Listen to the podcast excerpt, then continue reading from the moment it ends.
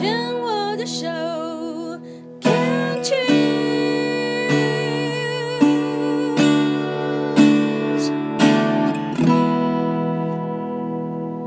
Cheers，牵手之声，欢迎收听由我 Debbie 戴伟为大家主持的黛比的生命花园。大家好，今天的病虫害防治呢，非常的特别哦。嗯，为大家邀请到的是杜世新杜医师。杜医师本身目前是北医的乳房外科部的主治医师，同时也是台北医学大学的医学系的布丁教授。杜医师呢，在二零二二年的年底出了一本《台湾女性乳癌白皮书》。今天真的非常荣幸能够邀请杜医师来到节目当中，跟我们呃继续聊聊。因为呃过年的时候呢，有一整集都是这个在初三的时候跟杜医师聊得好开心哦，而且聊都聊不完，而且不好意思各位。今天是续集，因为到现在还是没有告诉大家杜医师怎么跟阿信认识的。因为这本《台湾女性乳癌白皮书》的推荐序哦，就是五月天的阿信。杜医师好，哎，David 好，各位听众大家好。嘿，那我们今天要不要在节目一开始就赶快先讲，不然可能再录个八段也是讲不到，因为杜医师有好多好多。可以跟我们来分享的故事也好，个人的行医经验，还有专业知识。先讲一下跟阿信怎么认识的，然后怎么会跟他变成这么好的朋友？嗯，我没事，也是病人，因为这本书受到他的背书啊，主要是他，他其实阿信他是附中。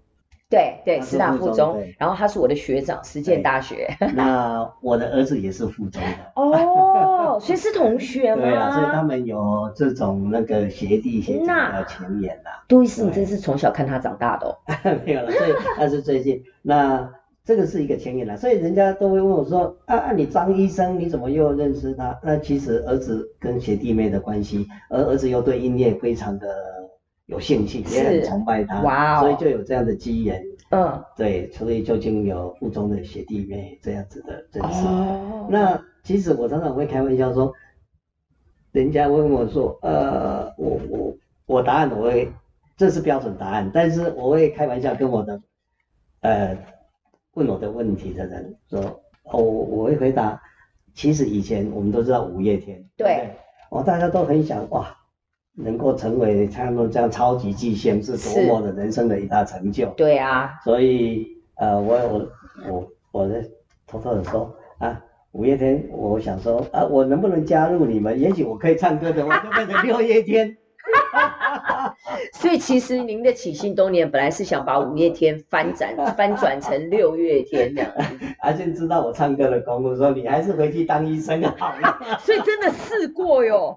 好可爱哦，而且我觉得很棒的一点，我知道啦，因为我想他也不会让你，不会啦，因为毕竟我不是这样的人才，所以就表示你们两个可以熟到这样子开玩笑。对了，因为主要是理念也一样，嗯，后来经由学长学弟，他也知道，哎，我有这样的想法，在为台湾的女性来写编辑这样一个，又是助人。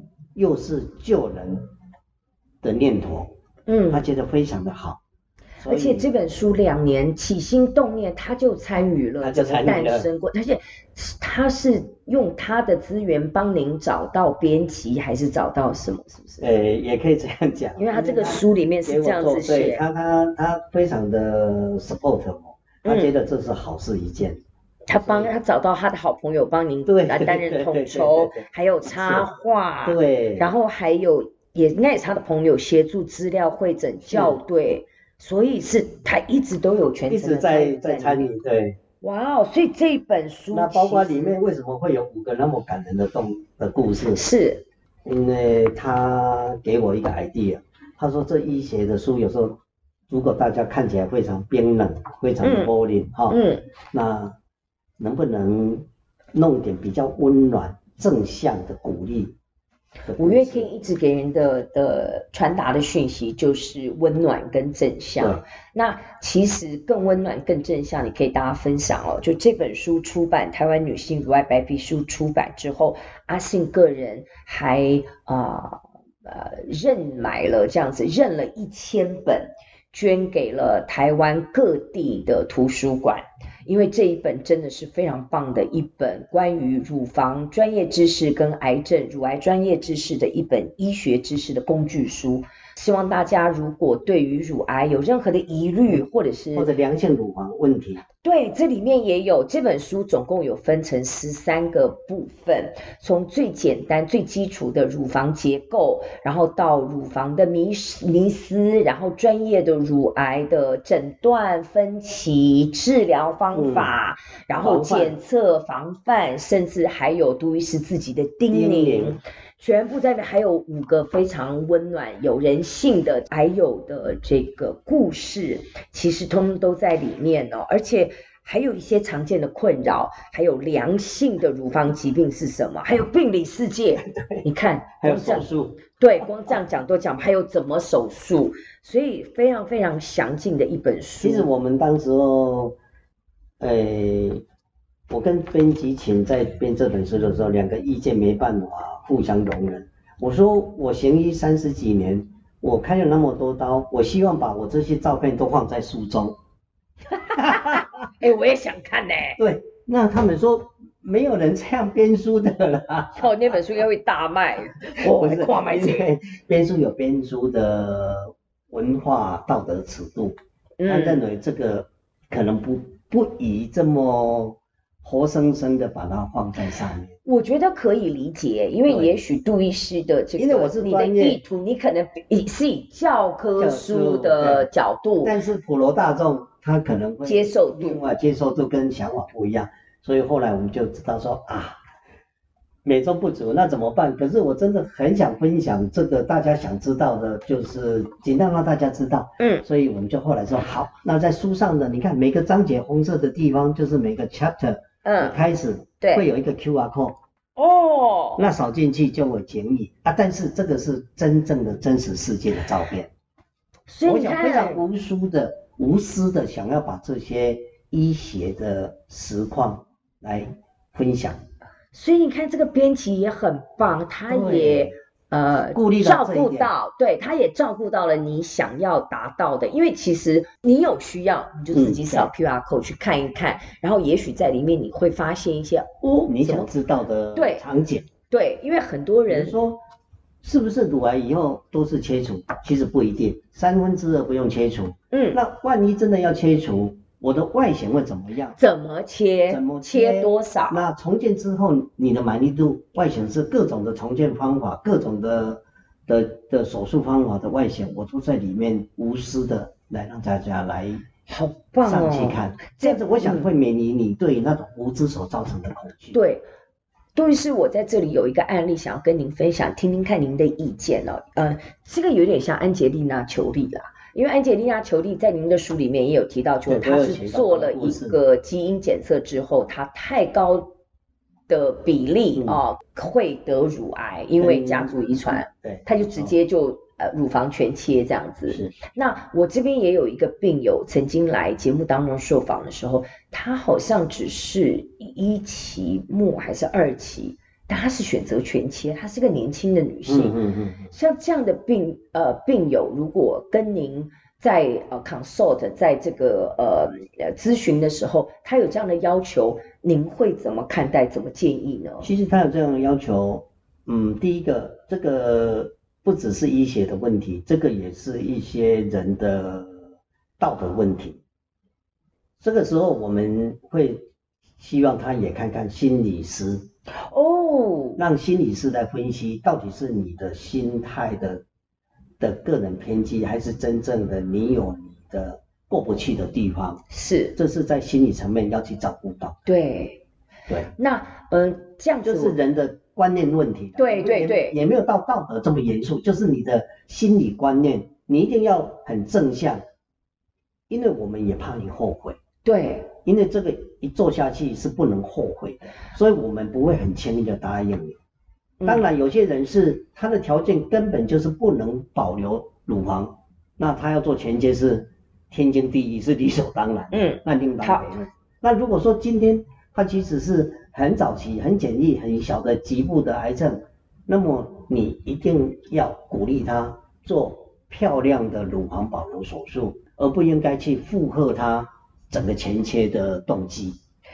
好，接下来的问题就来了。那杜医师，当您面对像这样的病人，他如果如果是我啦，哈，好的，先先先敲一下木头。如果是我，那我可能只是啊、要局切，我就直接跟 要我的个性，我其实真的会跟杜医师你讲说，哎，杜医师，那不然你就帮我全切，然后我直接隆乳，把它再隆大一点。嗯、这个话你会这个也蛮长的，对，真的很长哦，很长的女生有这样，因为她怕局切的坏处。那局切的好处是什么？局部切除好处就是漂亮，外显完美。嗯。可是坏处就是它一定有比较高的局部复发力。对。那你为了避免局部复发力，你就要去接受放射线的电疗。对。那电疗也有它的副作用啊。对啊，皮肤会黑啊，焦。皮肤会黑啊。嗯。那组织会硬掉啊。对。那肺部跟心脏难免也会暴露到啊。是。那以前的时代在。电疗没那么发达的时间，他不晓得好好的保护心脏，久了就变成心脏血管硬掉啊啊，硬化。对，所以它不是说完美无缺，说就是只有一种方法，没有第二种选项。是，当然你要充分了解你的深思熟虑，嗯，然后其实这些副作用是存在，但是不是说就一定会发生，嗯，所以这这个只有一点就是。医者跟病之间要好好的坐下来做对决策的共享，还有一个共同的讨论。对，我现在就是要问这个过程，非常清楚的告知你，接着你不要那么早就决定，你回去深思熟虑。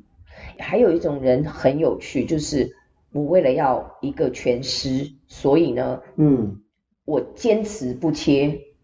对。那这种你面对像这种比较极端的病人，你到底在这样的一个决策的共享过程，你有没有什么可以建议我们在听的听众朋友可以用什么样的心态？我，我用一个心态，我会跟人说，好，因为毕竟这些癌症的治疗，你一定要专交给专业的医师，是，一定是专业的团队来帮你。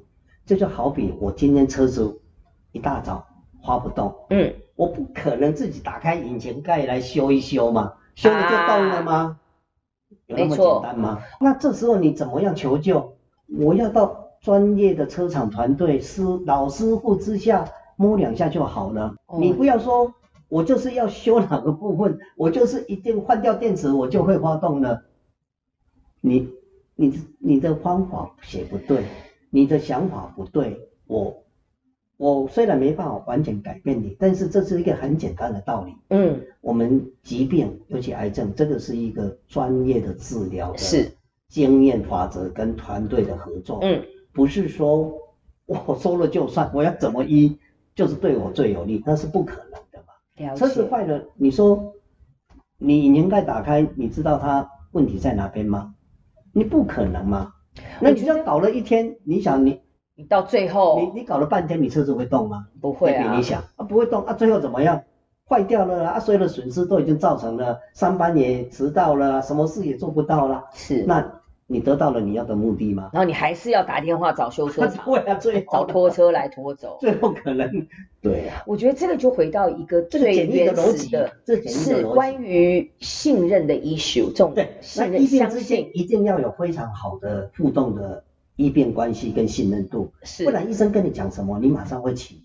所以回去再 Google，如果去找古大夫，第三个医生、第四个医生，加上你的朋友、你的亲戚，会给你很大的意见。对，他会说：“哎呀，不要啦，搞不好我们不需要，我们再去问啊，搞不好他误诊啊，搞不好人家说吃了中草药，他后来没有开刀也就没事。很多很多的因素会决定让你口出不前，而把这个病情，甚至在该做的时。的的的医疗行为就这样子三心两意，然后受到很多外在的的影响。我不是说不应该问第二个医生或者那个是 OK 的，但是该认清回到现实面，还是要去面对它。好，这一段我觉得非常重要，我们先聊到这里哦。然后下一段我要来跟这个杜医师，我们就针对所谓的第二医嘱，还有怎么样做一个自主的病人，好不好？我们这边先休息一下。